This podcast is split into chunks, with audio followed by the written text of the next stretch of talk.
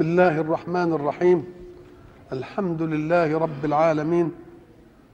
والصلاة والسلام على أشرف المرسلين وخاتم النبيين ورحمة الله للعالمين سيدنا محمد وعلى آله وصحبه أجمعين. وبعد فقد وقفنا في اللقاء السابق عند قول الحق سبحانه يريد الله أن يخفف عنكم وخلق الإنسان ضعيفا. والتخفيف مناسب للضعف. والضعف جاء من ناحية أن الإنسان أصبح مختارا وخاصة في أمور التكليف. ولو أن الإنسان كان مقهورا على أمر لما أمكن أن يكون له اختيار. فالذي جعل فيه الضعف أنه مختار يفعل كذا أو يفعل كذا ولكل أمر مغرياته ومغريات الشهوات حاضرة ومغريات الطاعة مستقبلة فهو يغلب دائما جانب الحاضر على جانب المستقبل. يا أيها الذين آمنوا لا تأكلوا أموالكم بينكم بالباطل. قلنا سابقا إن الحق سبحانه وتعالى حينما يريد أن يلفت خلقه إلى أن يؤمنوا به يلفتهم إلى الكون ويلفتهم إلى ما خلق الله من ظواهر ليتأكدوا أن هذه الظواهر لا يمكن أن تكون قد نشأت إلا عن قادر عليم حكيم. فإذا ما انتهوا إلى الإيمان به استقبلوا عنه التكليف. التكليف الذي يتمثل في افعل كذا ولا تفعل كذا. فحين يخاطبهم لأمر التكليف يجعل لأمر التكليف مقدمة. مقدمة أنك ألزمت نفسك في أن تدخل إلى التكليف. لم يرغمك الله على أن تكون مكلفا. وإنما أنت دخلت إلى الإيمان بالله باختيارك وطواعيتك. وما دمت قد دخلت على الإيمان بالله باختيارك وطواعيتك فاجعل إيمانك بالله حيثية لكل حكم يحكم به الله عليك. افعل كذا ولا تفعل كذا. ولا تقل أفعل كذا لماذا يا ربي؟ ولا أفعل كذا لماذا يا ربي؟ بل يكفي أن تقول أن الذي آمنت به إله حكيما قادرا مامون مأمون على أن يأمرك وأن ينهاك. ولذلك يجيء دائما قبل آيات التكليف بقوله سبحانه يا أيها الذين آمنوا لم يكلف مطلق الناس وإنما كلف من آمن به. إذا حين يكلف من آمن به لا يكون قد اشتط معنا لأنك آمنت به بمحض اختيارك. ولذلك قلنا يجب أن نفطن إلى الفارق بين من يقول إذا أمرته بأمر تكليفي صلي أو امتنع عن الخمر أو إلى آخره يقول له لا إكراه في الدين. تقول له أنت لم تفهم. لا إكراه في الدين أي في أصل التدين بالإيمان بالله. لا نكرهك عليه. بل ادخل إلى الإيمان بالله باختيارك. لكن إذا دخلت إلى الإيمان بالله فالتزم بالسماع من الله تفعل ولا تفعل.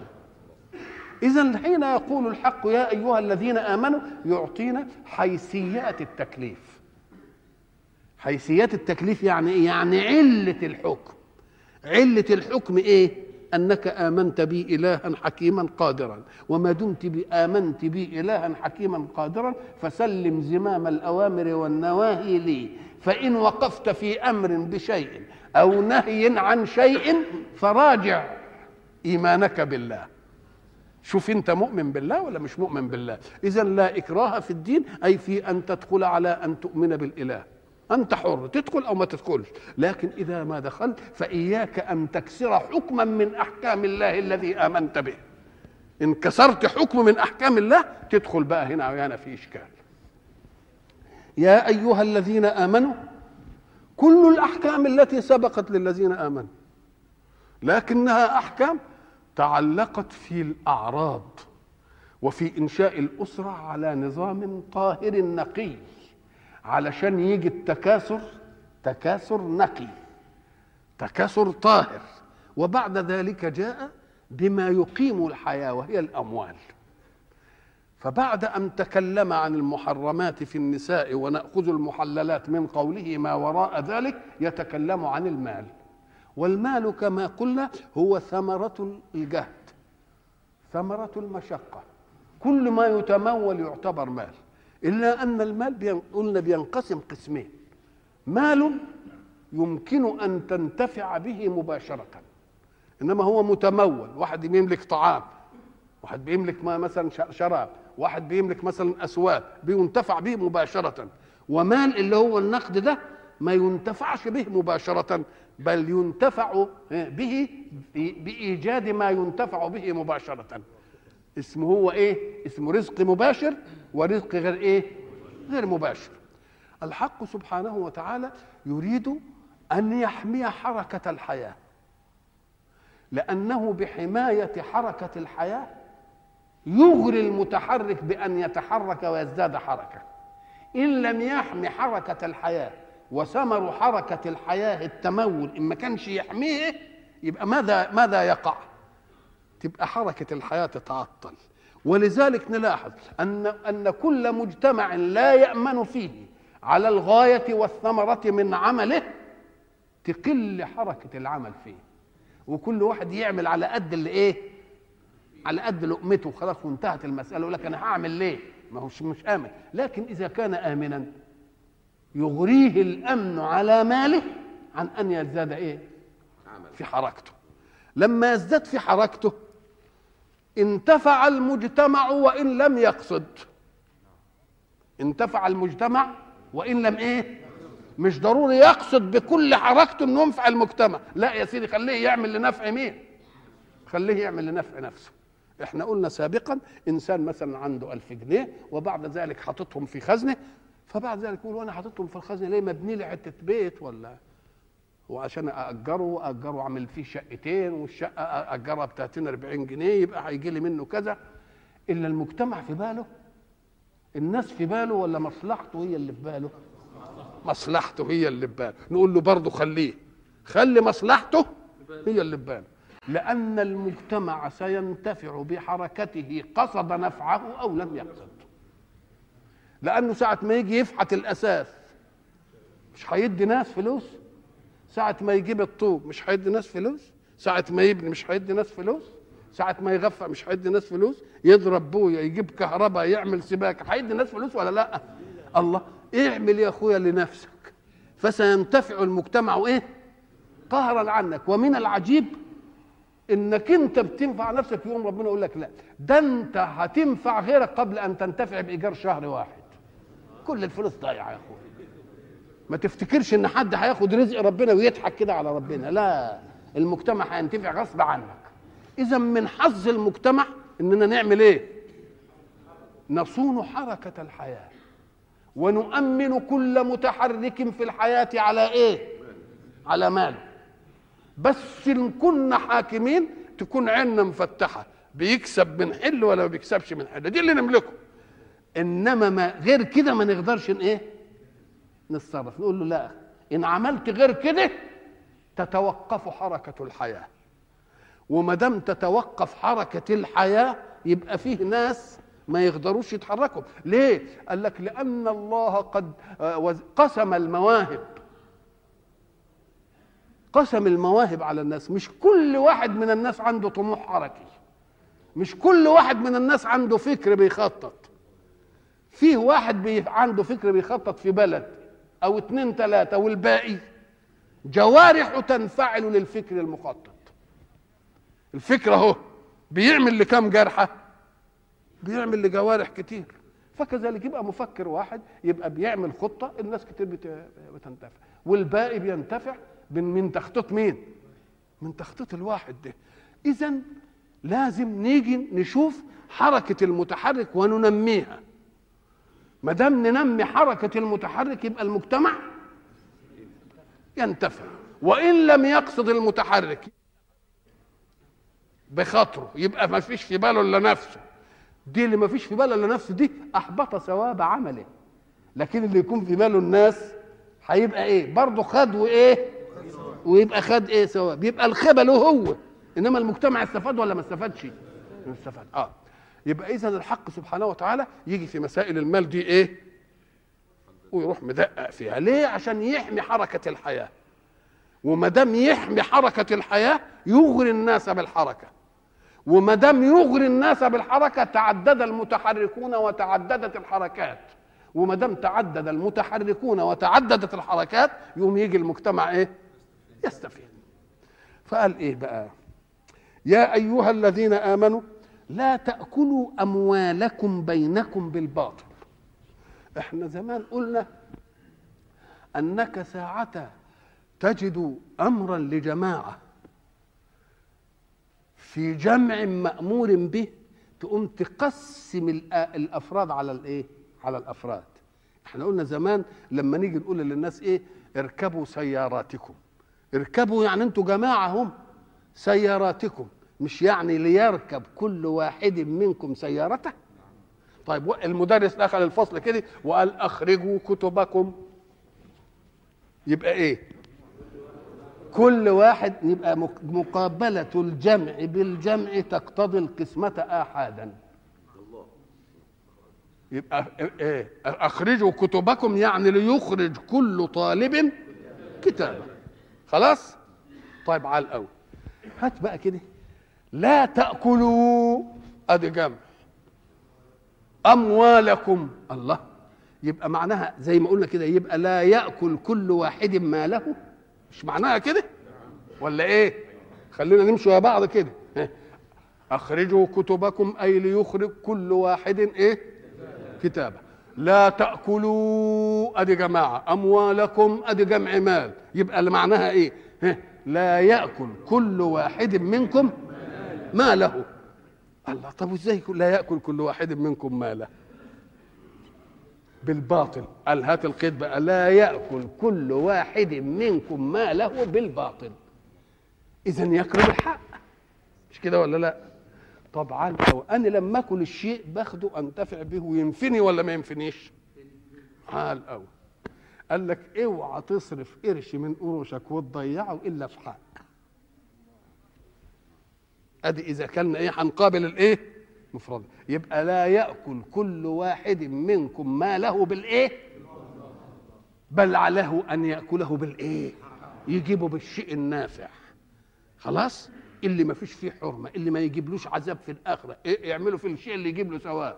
طب ده ده في الإنفاق. تبقى ماشية دي ولا لأ؟ طيب. طب وإذا كان المراد إن ما فيش حد يأكل مع المال آخر؟ افرض بقى واحد جه تلميذ كده وقال إيه؟ القلم يا أستاذ القلم بتاعي كان هنا وانضاع. تقوم تقول للطلاب لا تسرقوا أقلامكم. هل معنى ذلك لا تسرقوا أقلامكم؟ لا يسرق كل واحد منكم قلمه ولا لا يسرق كل واحد منكم قلم اخيه يبقى على المعنى الثاني لا تأكلوا أموالكم يبقى لا يأكل كل واحد منكم مال مين؟ مال اخيه طب وإزاي يقول مالكم بقى؟ ما دام مالكم ما دام مالهم ما كانش في حاجة. لا ده هي لا يأكل إيه؟ كل واحد منكم إيه؟ مال من مال أخيه. ده كلام على الأول. طب وليه ما قالش كده وقال مالكم؟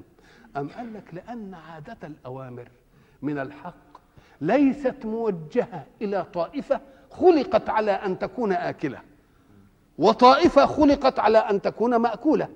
بل كل واحد عرضة في مرة أن يكون آكلا لمال غيره ومرة أخرى يكون ماله مأكول. فأنا إذا أكلت مال غيري يبقى غيري برضه يأكل إيه؟ يبقى أنا عملت له أسوة ويجي يأكل مالي. فكأني لما أقول لك ما تاكلش مالك إيه؟ آه حميت مالك. يبقى إذا لا تأكلوا أموالكم. فكأن الحق سبحانه وتعالى يريد أن يصنع من المجتمع الإيماني مجتمع واحد.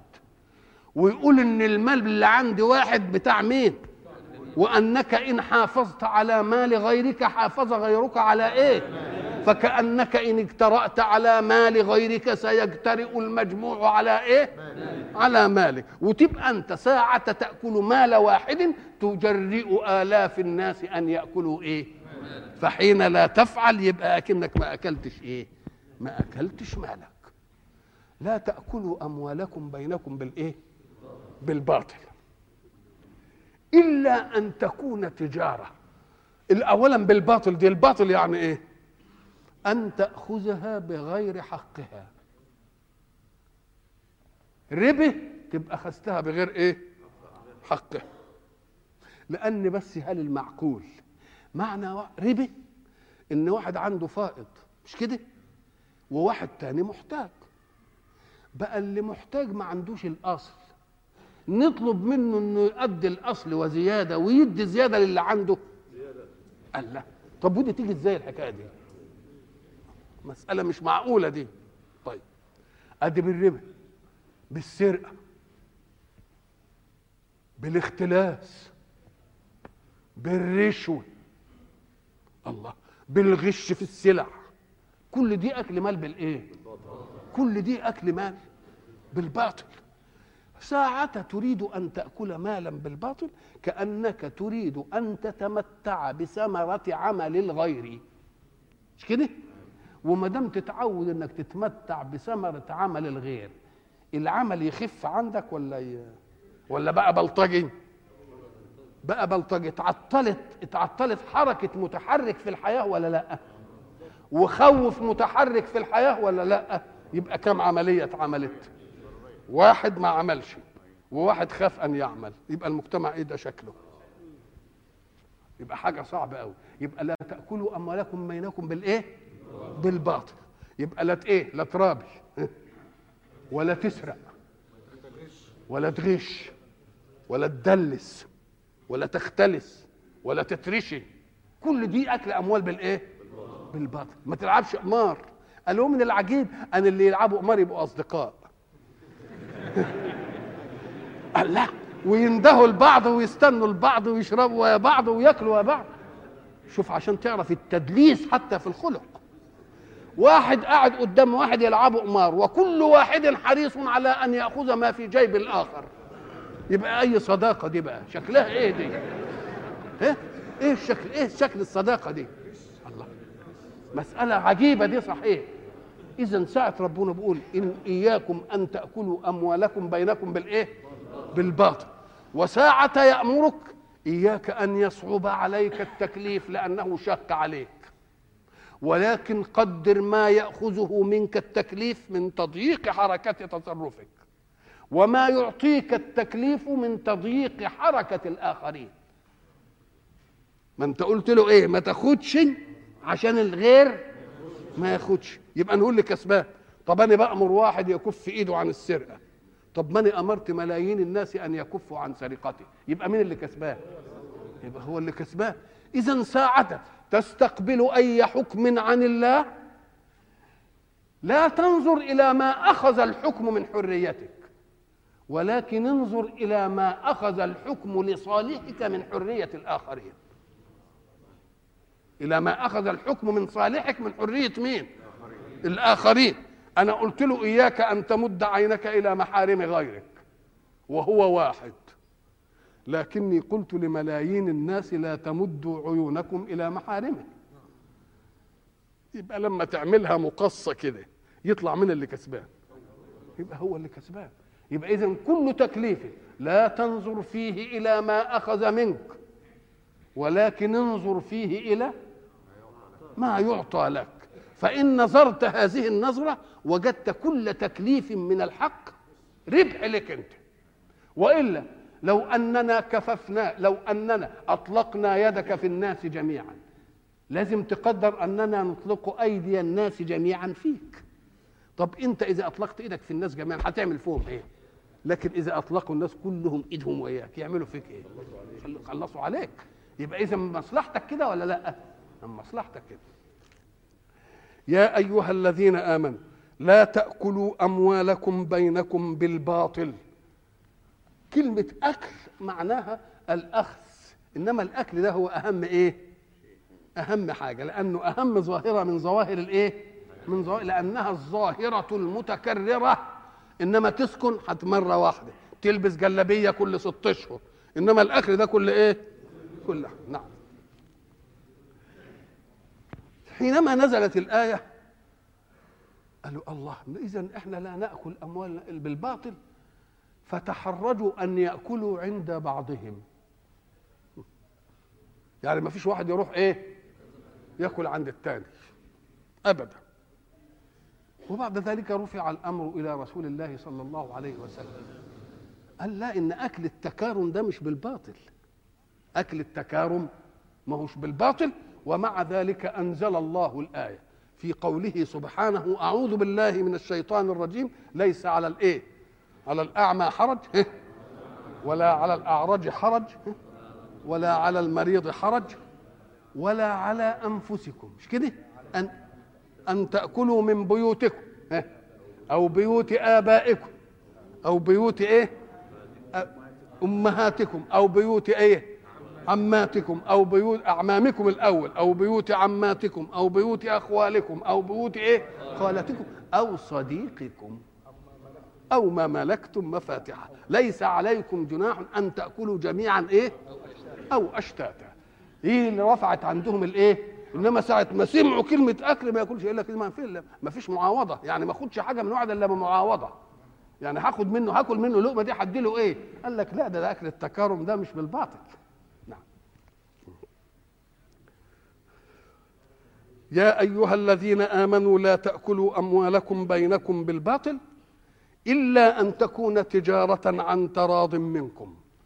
شوف كلمة بقى إلا أن تكون تجارة عن تراض منكم يعني النفعية متبادلة تبادل الأو... ال... ال... الأعواض. يعني شيء عوض إيه؟ شيء. وجت التجارة لأن التجارة دي هي الحلقة الجامعة لأعمال حركة الحياة. تجارة حركة جامعة لكل لأن معنى تجارة يعني إيه؟ واحد وسيط بين من ينتج سلعة وبين وهي السلع في حركتها. إيه؟ إنتاج ولا استهلاك؟ فهو الإنتاج هيعمل زراعية صناعية داخله فيها كلها ولا لأ؟ وبعد ذلك برضه الاستهلاك. تبقى التجارة جمع إيه؟ جمع الإيه؟ الجميع. كلمه عن تراض دي تدل على أن رضا النفس البشرية في الأعواض مشروط. حتى ما أخذ بسيف الحياة يبقى حرام.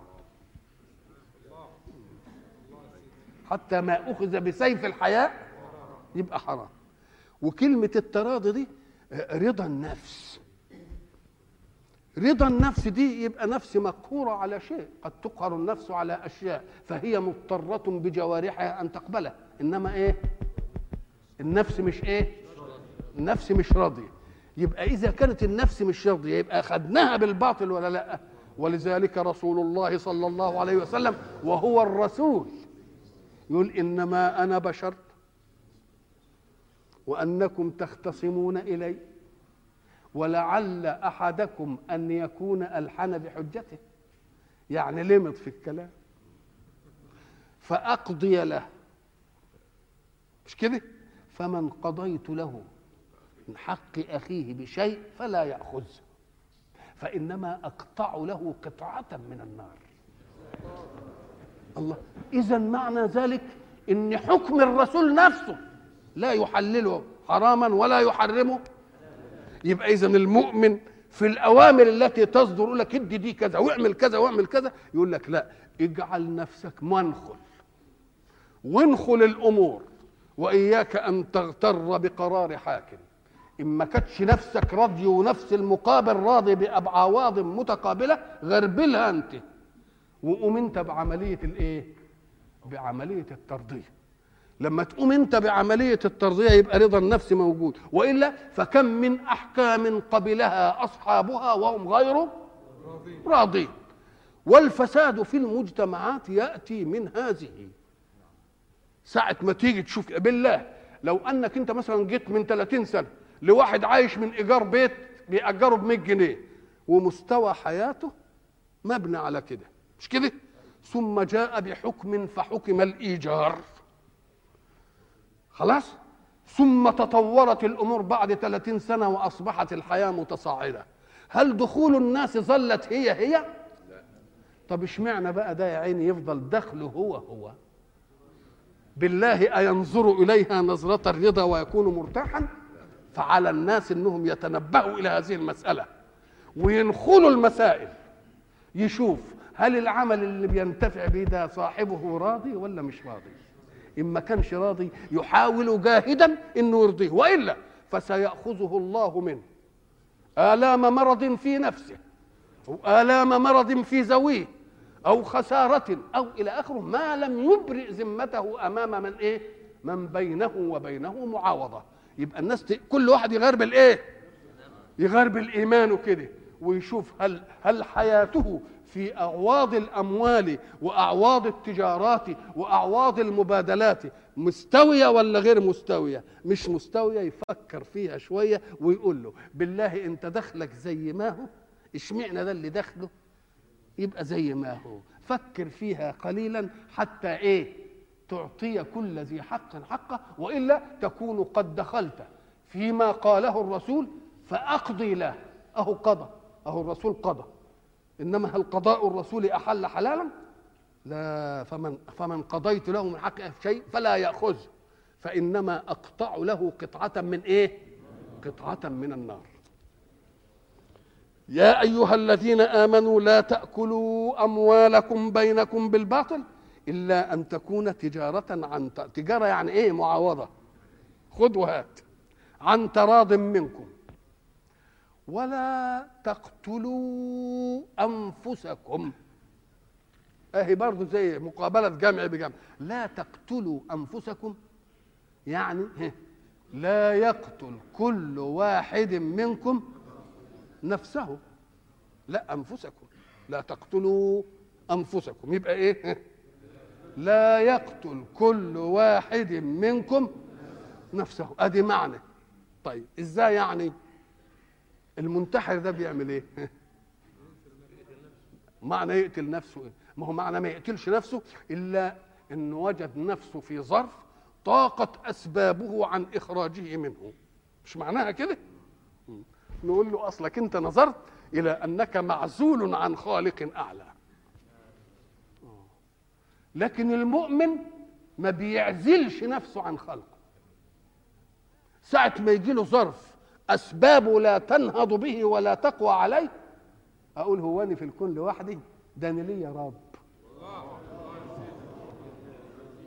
ما دام ليا رب يبقى أنا ما أقدرش إنما هو إيه؟ هو يقدر. ما ينتحرش إنما اللي بس عنده نفسه وأسبابه.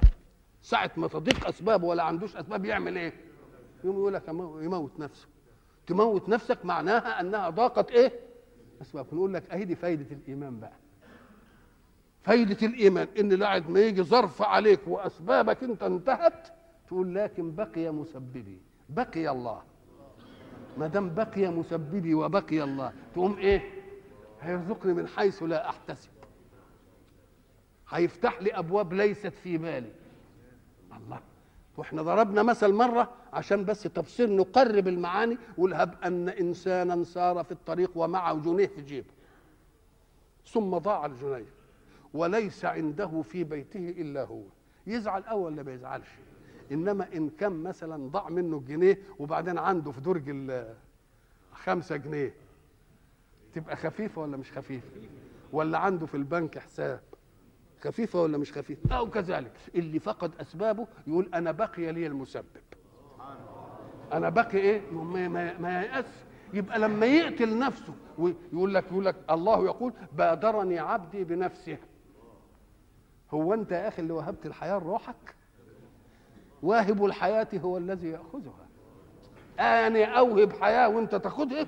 لا واهب الحياة هو الله وبادرتني بنفسك حرمت عليك جنتي. خلاص ما تدخلهاش. لأن معناها أنه مرت عليك لحظة أنت ما افتكرتنيش فيه.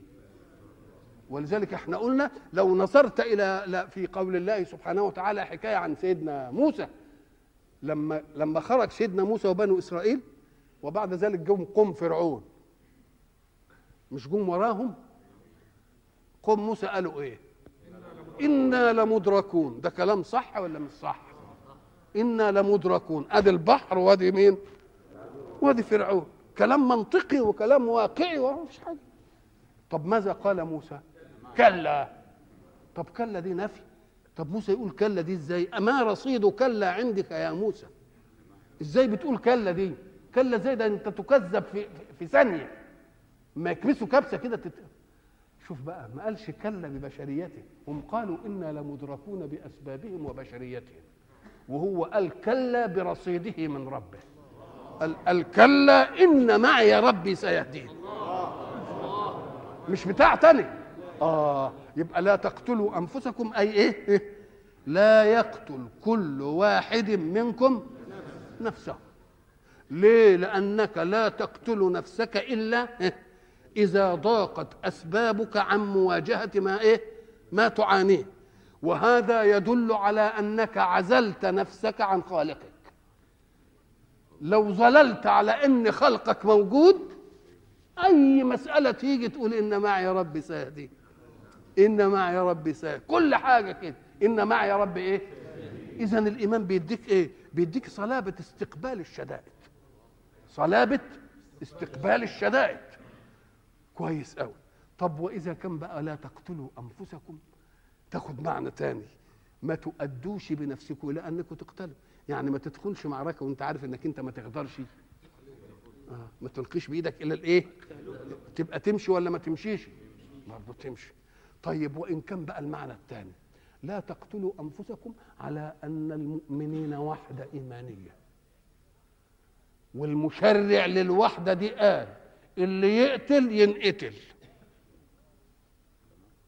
يبقى اوعى تقتل نفسك يعني ما تقتلش غيرك عشان ما يقولش الامر إلى انك انت تقتل نفسك.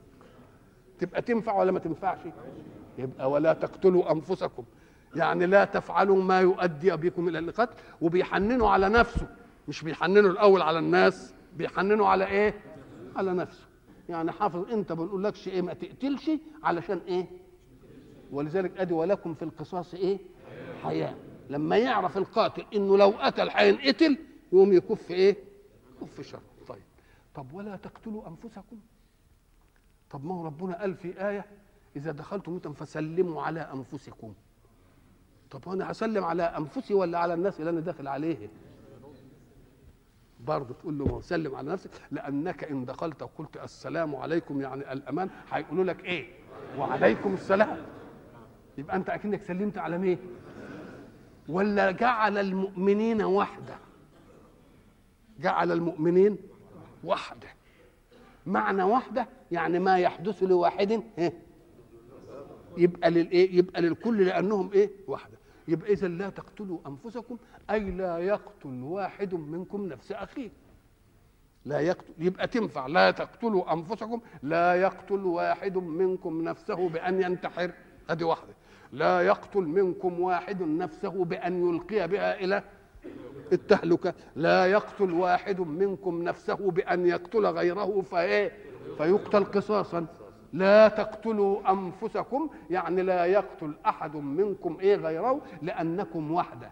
ومش واحد هو المأمور بل الكل إيه؟ مأمور. يبقى لا يقتل واحد منكم نفس إيه؟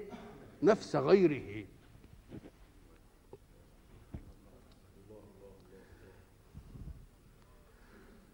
ولا تقتلوا أنفسكم إن الله كان بكم رحيما طب بالله ساعة ما ما ينهاني عن إن نقتل نفسي أو أقتل غيري يبقى دي منتهى رحمة الصانع على بصنعته ولا لأ؟ نعم. ومن يفعل ذلك ذلك قلنا إنها إشارة لإيه؟ لأشياء إحنا قلنا إن في إشارة وفي خطاب في إشارة وفي إيه؟ خطاب. ذا دي للإشارة والكاف لمين؟ للخطاب. طيب الخطاب إذا أفرد يبقى المراد به خطاب الله لرسوله والمؤمنون في طي ذلك الخطاب. خلاص؟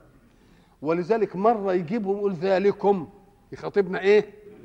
ذلكم أزكى له يعني بيخاطبنا إيه؟ كلنا. ذلكم اللي هو إيه بقى؟ إحنا تقدم لنا مباشرة في الآية القريب قتل النفس واللي قبل منه أكل الأموال. طب بالله لو إنه ذلك, ذلك تبقى إشارة لواحد يبقى قتل النفس ولا الكل أي المشار إليه المتقدم؟ ولا من أول ولا تنكحوا ما نكح آباؤكم إلا ما قد سلف؟ ولا من أول الأوامر والنواهي من أول الصورة إلى هنا؟ يبقى ماشية كلها تمشي ولا لأ؟ عدوانا وظلما. عدوان العدوان هو الإيه؟ التعدي. إنما التعدي قد يكون ظلما وقد يكون نسيانا. فالظلم يبقى عارف ولا لأ؟ أخذ حق الغير يبقى سواء كان ديا ولا إيه؟ ولا دي ومن يفعل ذلك عدوانا وظلما فسوف نصليه نارا. فسوف نصليه نارا. انظروا إلى أن الفعل إذا أسند لفاعله أخذ قوته من فاعله. أخذ قوته من فاعله. لما يقول إيه لا إن, عملت الحكاية دي ابني الصغير يضربك قلم. ابن الفتوة يضربك قلم. أنا أضربك قلم. يبقى الحدث بيعمل إيه؟ بياخد إيه؟ بياخد قوته من مين؟ من فاعل الحدث. القوة بتاعه الحدث يأخذها من مين؟ من فاعل الحدث. من الذي يصليه؟ الله. فسوف نصليه إيه؟ فسوف نصليه نارا. نجعله يصطلي إيه؟ يصطلي بها. وكان ذلك على الله يسيرا. ليه؟ لأن فعل الله ليس عن معالجة. فعل الله إيه يعني فعل عن معالجة؟ لما يجي واحد يعمل عمل يحتاج لساعة. كل دقيقة بتاخد جزئية من العمل. كل دقيقة تاخد جزئية. يبقى لما نقسم العمل لستين جزئية يبقى العمل ينتهي في إيه؟ في ساعة. طب وإن كان العمل ينتهي في عشرة أيام؟ نقول له أسقط أوقات الراحة وعدم مزاولة العمل وقسم العمل على الإيه؟ دي يسمى علاجا لأنك أنت بتباشر العملية. إنما هو ربنا بيعمل الحكاية دي ده ربنا بيقول كن فيكون.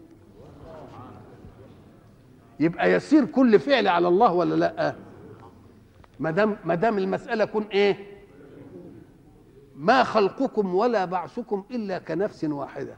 أنا مش همسك كل واحد كده زي ما خلقت آدم وأقعد أعمله وأخلقه وبعدين أبعثه. لا ده كنفس واحدة. كن. يبقى ما دام علاج يبقى يسير ولا مش يسير؟ يبقى يسير.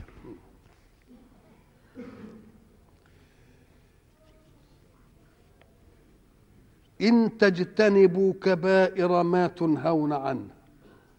أدي الآية اللي إحنا قلناها عن ضمها لمين؟ للثمانية اللي هي اللي إحنا قلنا والله إيه يريد الله ليبين إيه؟ مش كده؟ والله يريد أن يتوب إيه؟ ويريد الله أن يخفف إيه؟ وهنا بقى إيه؟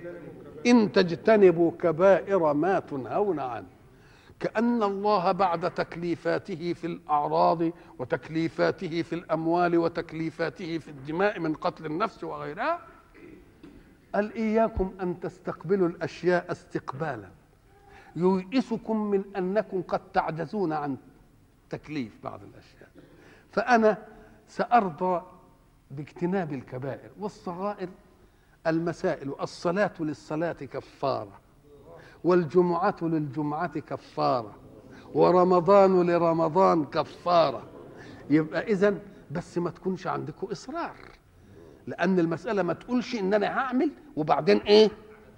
لا هتوب لا ما تقولش. ليه؟ لأنك إن قدرت ذلك فقدر أنك لا تقدر استبقاء حياتك إلى أن يكون ذلك.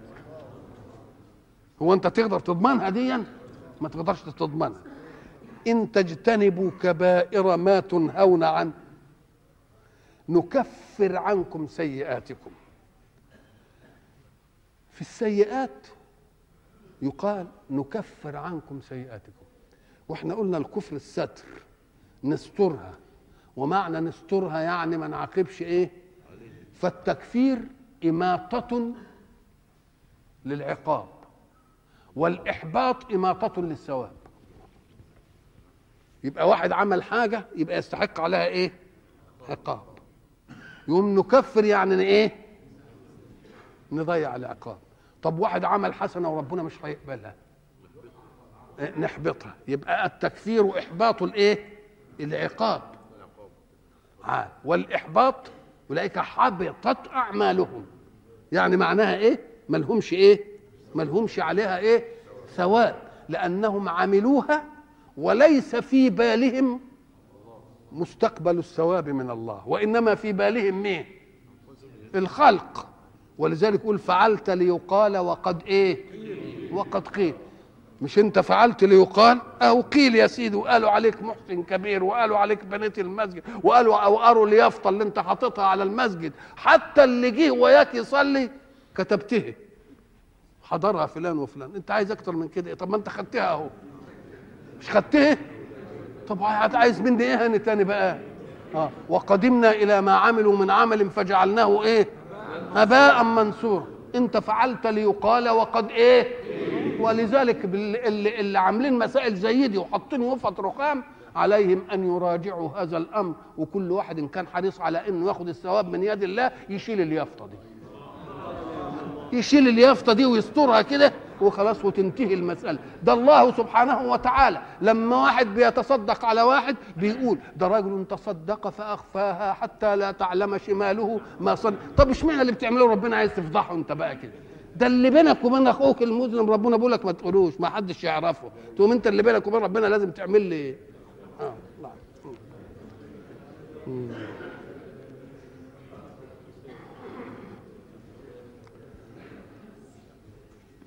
إن تجتنبوا الاجتناب هو إيه؟ إعطاء الشيء جانب. إعطاء الشيء إيه؟ ولذلك يقول لك فلان إن زور جانبه عني. يعني هو مقابلني كده. قام إداني إيه؟ إداني جنبه. معنى إن تجتنبوا المراد التباعد. بس الحكم ساعتها. يطلب منك ألا تصنع الحدث ويطلب منك بأسلوب آخر أن تجتنبه يدل على أن الاجتناب أبلغ لأن الاجتناب معناه لا تتواجد لما أقول إيه اجتنبوا الرجس من الأوثان واجتنبوا قول الإيه؟ قول الزور اجتنبوه يعني إيه؟ ابتعدوا عنه ليه؟ لأن إن حمى الله محارمه ومن حام حول الحمى يوشك أن إيه؟ إنما الخمر والميسر والأنصاب إيه؟ رجس من عمل الشيطان فاجتنبوه. اجتنبوه قال لك آه ما توجدش لأن يمكن يخيلك. لما تكون مثلا في حتة فيها ناس بيشربوا خمر يقول لك اجتنبها ما تروحهاش خالص. لأن كونها قدامك كده يمكن أنت لما تشوفهم مبسوطين ولا لما تشوفهم قاعدين مش يمكن. فاكر لما تجتنبها؟ ولذلك قلنا إن الاجتناب إيه؟ أبلغ من التحريم ما يكاد في ناس بتوجد لنفسها مندوحة في أن الخمر لم يرد فيها إيه؟ زي ما قلنا سابقا بأن الخمر لم يرد فيها نص تحريمي. نقول له ده حسبك أن شرب الخمر قرن بالرجس من الأوثان. بقى أنا لما أقول اجتنب الطاغوت ده اجتنب الطاغوت مش معنى ما تعبدوش ده إياك إنك أنت تشوفه. يبقى اجتنب الخمر مش ما تشربوش بس اياك إيه؟ تكون في محضرها وإلى لقاء آخر إن شاء الله.